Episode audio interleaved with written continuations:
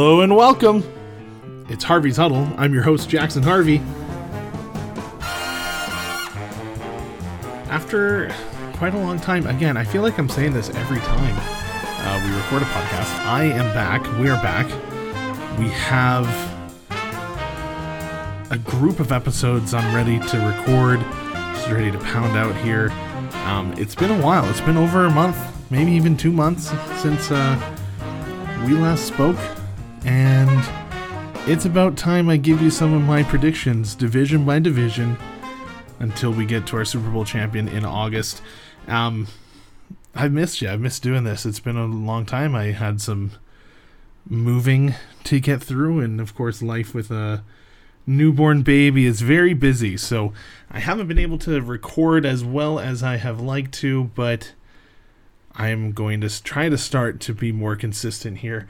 Um, if you haven't already, go check out our social media. It's been pretty quiet on the Western Front, but I'm going to be trying to up the ante here as we get closer and closer to the regular season. Um, go check it out on Instagram at Harvey's Huddle. We're on Twitter at Harvey's underscore Huddle, and we're on Facebook as well. The title of the page is the title of the podcast, Harvey's Huddle. So go check it out. Um, if you weren't here last year, what I'm going to do in these next eight episodes is go through division by division each and every division in the NFL. Um, I'm going to go through each team. I'm going to go through their schedule. I have this big spreadsheet made up of every one of their uh, matchups and try to come to a conclusion on how this season is going to play out and that's how I'm going to go by my predictions for the 2022 NFL season. Um, something I didn't do last year that I did this year is there's some games where I'm like, I, it could go either way. I don't know how it's going to go. Two good teams against each other. It depends on momentum, things like that. So I've got, you know, I've got on my spreadsheet, I got green for win, red for loss. I got purple for kind of that, that gray area where anything can happen, I think. Um, and so what I've done with those is I've compiled basically a range of final records that I think each team is going to have. So that could range from um, you know, their lowest amount of win totals that I've given them in my predictions to their highest amount of win totals that I've given them in uh, their schedule. If it comes to a tie and um, in in these averages that I'm going to average out. So with that span, I'm going to average, I'm going to round up for the win totals for those averages. And then that's where my standings are going to come from. Um, with that, if there is a tie, I'm going to go back and break the tie by breaking those uh, kind of gray area games and trying to definitively pick out a win and a loss. But that's only if there's a tie between two teams. Um, anyways, yeah, we're gonna start with the North divisions. So I'm gonna start in the AFC, and I'm gonna go from last to first. Let's start with, surprisingly, the last team in the AFC North division, the Baltimore Ravens. Uh, in my opinion, and I think in a lot of people's opinion, this team could have made a very deep playoff run last year if they were healthy. I mean, even if they when they weren't healthy, they were making good plays. They were in close games, and they were able to uh, pull out some. I mean, pull up, pull pull off some close losses. Uh, a couple of failed two point conversion attempts to go for the win that resulted in two more losses that probably could have not probably it would have put them in the playoff conversation. And so they were even with all of the injuries with J.K. Dobbins, Gus Edwards, uh, Marcus Peters going down, they were in the conversation for a playoff uh, berth. With Dobbins and Edwards set to return, um, I believe Peters, Baltimore's going to be a number one rushing offense with Dobbins, with Edwards, with Lamar Jackson coming back. They all presumably stay healthy, which I think they will do they're going to do great. They're going to do fantastic. My only concern, my only concern um, is the wide receiver room. Now, also, if concern is Lamar Jackson's throwing ability. Obviously, every year people are going to say that. I think last year he showed some great strides in the passing game, but they don't have any weapons, really. I mean, they just got rid of Hollywood Brown in the draft, and they've got they've got Mark Andrews. That's great, love him. Um, Bateman, I think he can hopefully slide into that wide receiver one role effortlessly and well, and and do well in that role. But if he doesn't, you got Duvernay, you got the second. Who's the second? I I don't know if they are really poised to be a pass heavy team, which they're not a pass heavy team, but right now I look at their roster and I think about I, I don't care about the games against, you know, um, the New York Giants or the New Orleans Saints um, or the Atlanta Falcons. I don't care about those games. I care about the games against the Buffalo Bills or the Tampa Bay Buccaneers or um, the Carolina Panthers, the Denver Broncos, care about those games where they are at risk of becoming one dimensional without a solid wide receiver room. So, how are you going to address that? Are you going to go after a OBJ in the regular season? He's not going to be ready until about November, but he could be an asset to your team. Julio Jones is still on the market. Are you going to go and sign a veteran wide receiver who's shown when he's healthy that he's able to do it with the best of them? It's very, very, very curious for me how they're going to play out this wide receiver room because I don't see them being able to go through this entire season with that room the way that it is now. The defense will be in the top 50% of the league for sure, 100%. Again, if they stay healthy. And the highlight for me is Kyle Hamilton, rookie um, rookie draft pick with Marcus Peterson or Marcus Peterson, Marcus Peters, uh, Marcus Williams, Marlon Humphrey. That secondary, if it can stay healthy, phenomenal. It's going to be absolutely phenomenal. They're going to be able to shut down a lot of offenses with that kind of firepower in their secondary. Um, Defensive line is a question mark for me. I think the linebacking corps should be able to pick up some of the slack in the pass rush, but defensive line kind of looks a little weak to me. It doesn't look like uh, much, but they need to be able to figure out a way to rush the quarterback um, in order to. I mean, you got the secondary though, so the secondary you might see a lot of coverage sacks just from sheer hey, everyone's covered and I can't find a place to throw the ball, so defensive line might get thrown a few sacks that way, but they need to find a way to rush the passer on their own. In terms of a record, I went through the only like toss up games I have right now is Miami, uh, maybe Cleveland when they're playing in Cleveland, maybe just one of those. I Baltimore seems to have these games where they just kind of throw it to. There's a few teams that have these kind of games, but they just kind of somehow lose to an opponent they should have lost or should have beaten. Um, so I have kind of question marks later in the season against Jacksonville. Uh, who knows what they're going to be able to do? Um, their defense looks kind of good, if I dare say that, on paper. Um, who know? And they're going to Jacksonville, and Jacksonville's been pretty good at home recently. Same thing in Cleveland. Cleveland at home. Who knows who their quarterback's going to be? It's not going to be Mayfield. I I know who their quarterback's going to be. It's going to be Jacoby Brissett. So that might be a toss up. But you know what? Everything else, I have them losing against Buffalo. I have them losing against the Buccaneers, and I have them losing Week 18 against the Bengals. That's it. So the range I have them going about 11 and 6 to 14 and 3 if they can win those toss-up games. The only thing is Lamar Jackson must ball out. He has to be the MVP. I don't care if he's the MVP of this league, but he has to be the MVP of the Baltimore Ravens in order for them to be able to do as well as I have them here. Next, let's talk about the Cleveland Browns. Uh, they finished eight and nine in the season finishing third in the league in the league in the division.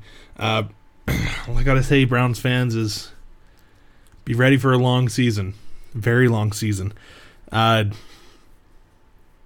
if you're still out there and you think Deshaun Watson is going to be available to you at all this season, uh, you need to either go home and sober up or you need to keep dreaming, I guess.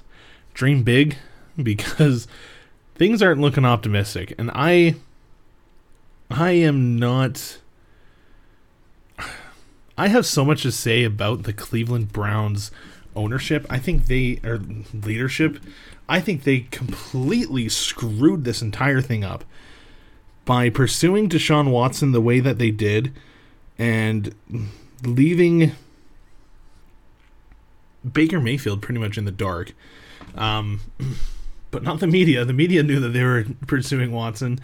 And then to ruin your relationship with your starting quarterback that you drafted first overall and he's done he's done great for you. He put his whole I argue his whole career on the line by playing injured for you all season last year. And when he hasn't been injured, he's played pretty freaking well for you. To treat him the way that you did, to get Deshaun Watson, to go out and also get a backup in Jacoby Brissett, I just, they did awful. And to do all of that without having a trade in place for Baker Mayfield, you completely tanked yourselves, first of all, because that put you in a position to have zero leverage with other teams in the trading market. And so you could be asking for a second round or a third round pick for Baker Mayfield. You saw what the Panthers did. I'm surprised the Panthers uh, gave them a fifth round pick. I'm surprised that they got a fifth round pick, and I believe it can be a fourth round pick depending on how much Baker plays for the Panthers. Um, I, you you completely tanked it. You probably could have gotten a second round or a third round pick for Baker Mayfield. But that's beside the point. Um, if if you think you have Watson available, you're gonna keep dreaming. And welcome to life with Jacoby Brissett as your starting quarterback. Anybody else remember how his uh, starter season went with Indianapolis Colts?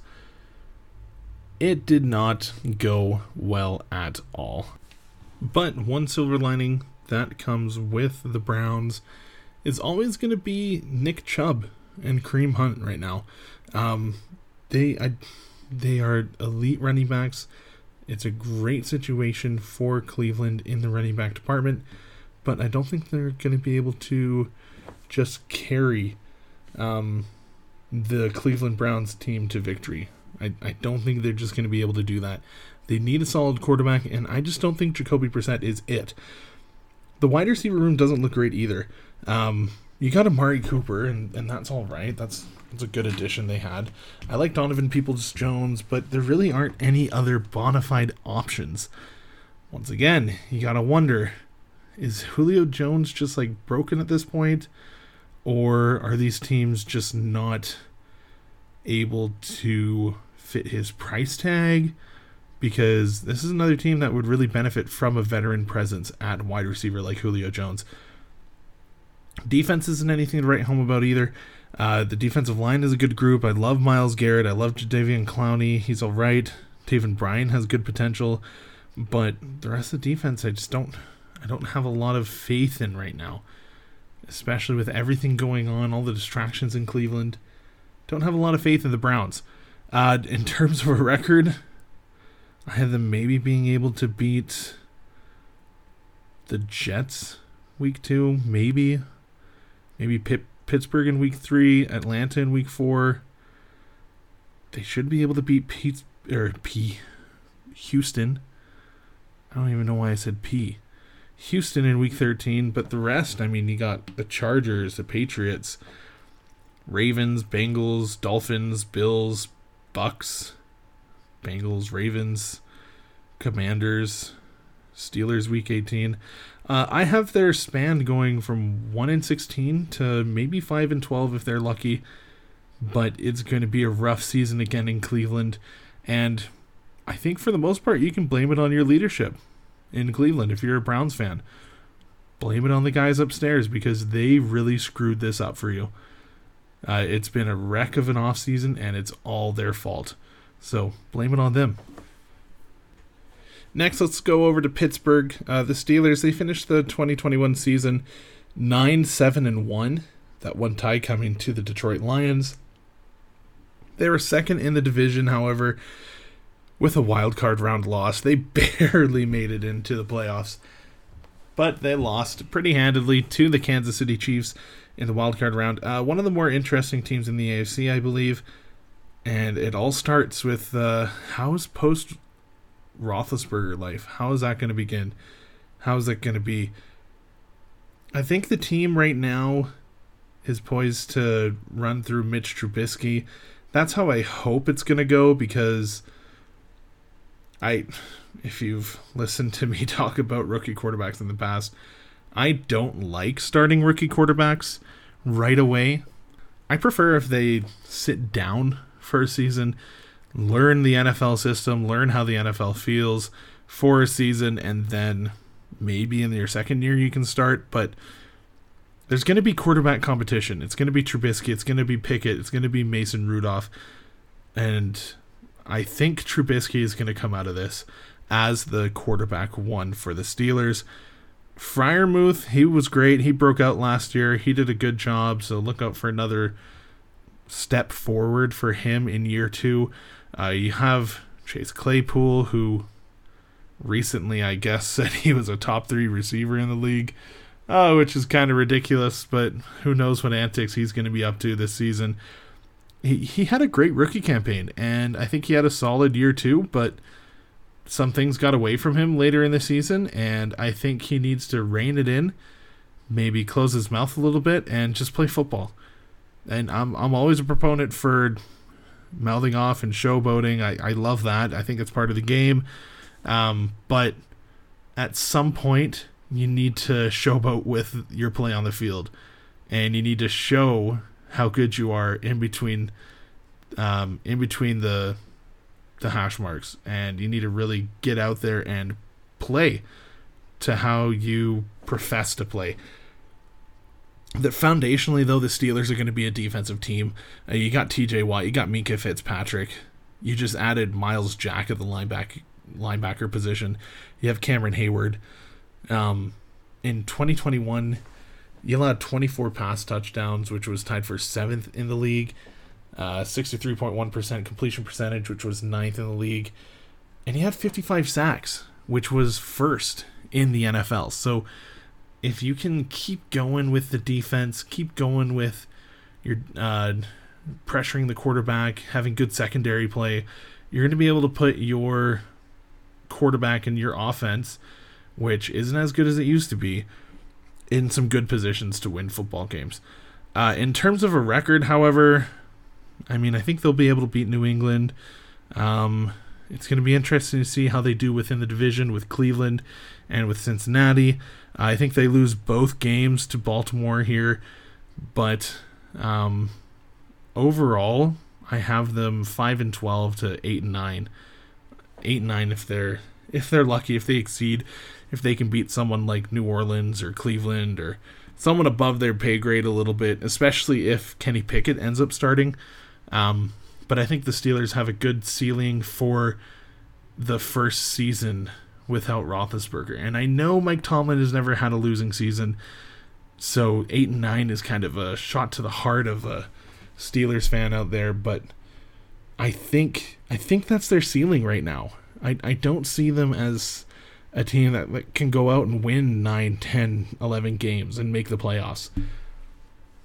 I see them as an 8 9 team or lower, and I see them being competitive in these games, but I don't see a lot of these games against the Chargers or against the Bills or against the Buccaneers or against the Eagles or against the Ravens or against the Raiders as being close. I don't see it being close. I see it as being competitive but I, I, I don't see them as being close games, unfortunately, for the Steelers. And last but not least, in the North Division, we have the Cincinnati Bengals, are Super Bowl runner up. They went 10 7, first in the division, and they lost to the Rams in the Super Bowl. Of course, biggest question mark for me is can they replicate their Cinderella season. They're not Cinderella anymore, right? They're not being forgotten. They're not being um, under appreciated. They're not being they're not being treated like they used to be. They're not being treated like the Bengals they used to be. And I don't think they're going to be able to handle it this year.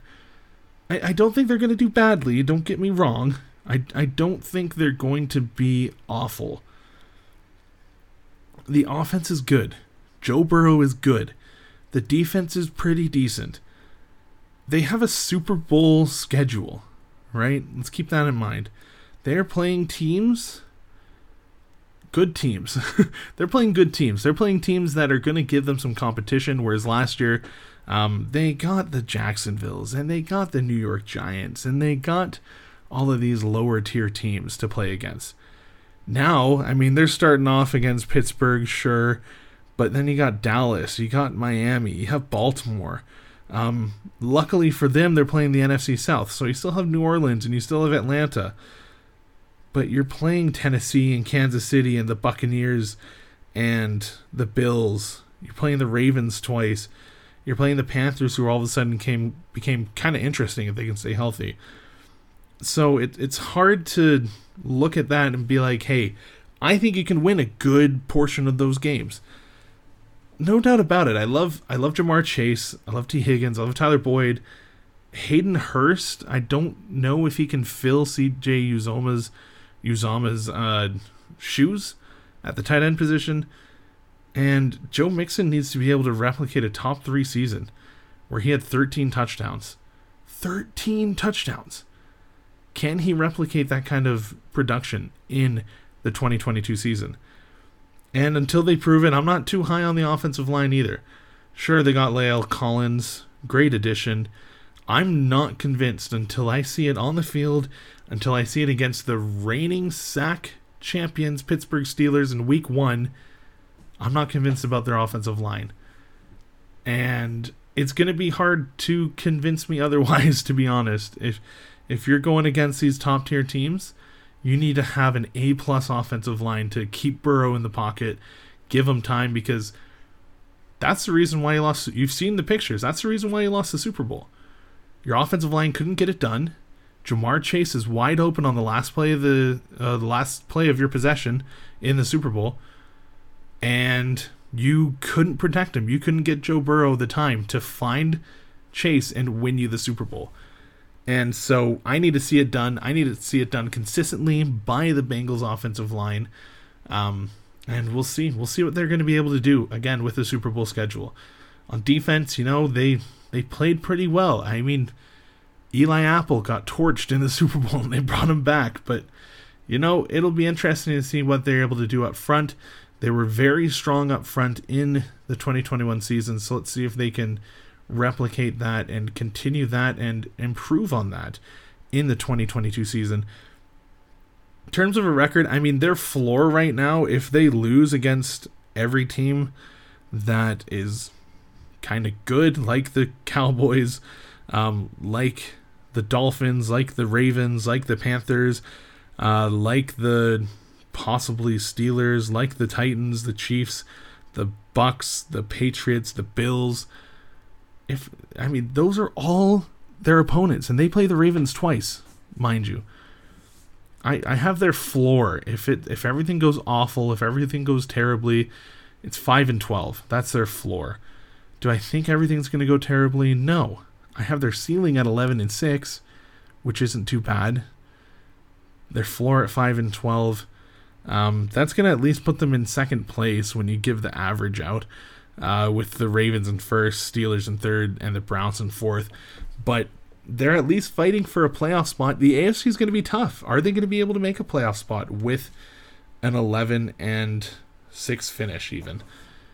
Will they be able to? I, I don't know. The AFC is tough. Uh, but there you have it. That's the AFC North for you. Uh, stick around. Check out my next episode with the NFC North. Um, and let me know what you think. Hit me up on Instagram at Harvey's Huddle we're on Twitter at Harvey's underscore huddle, and we're on Facebook as well. Just hit me up in the comments, hit me up in the messages. Let me know what you think. Shout me out on Twitter, shout me out anywhere. I will respond to you and we can get a conversation going. And I'll probably disagree with you a little bit. And it's fun to disagree with people. You gotta admit that. Anyways, thank you so much for listening. I'm Jackson Harvey. This has been Harvey's Huddle. Take care.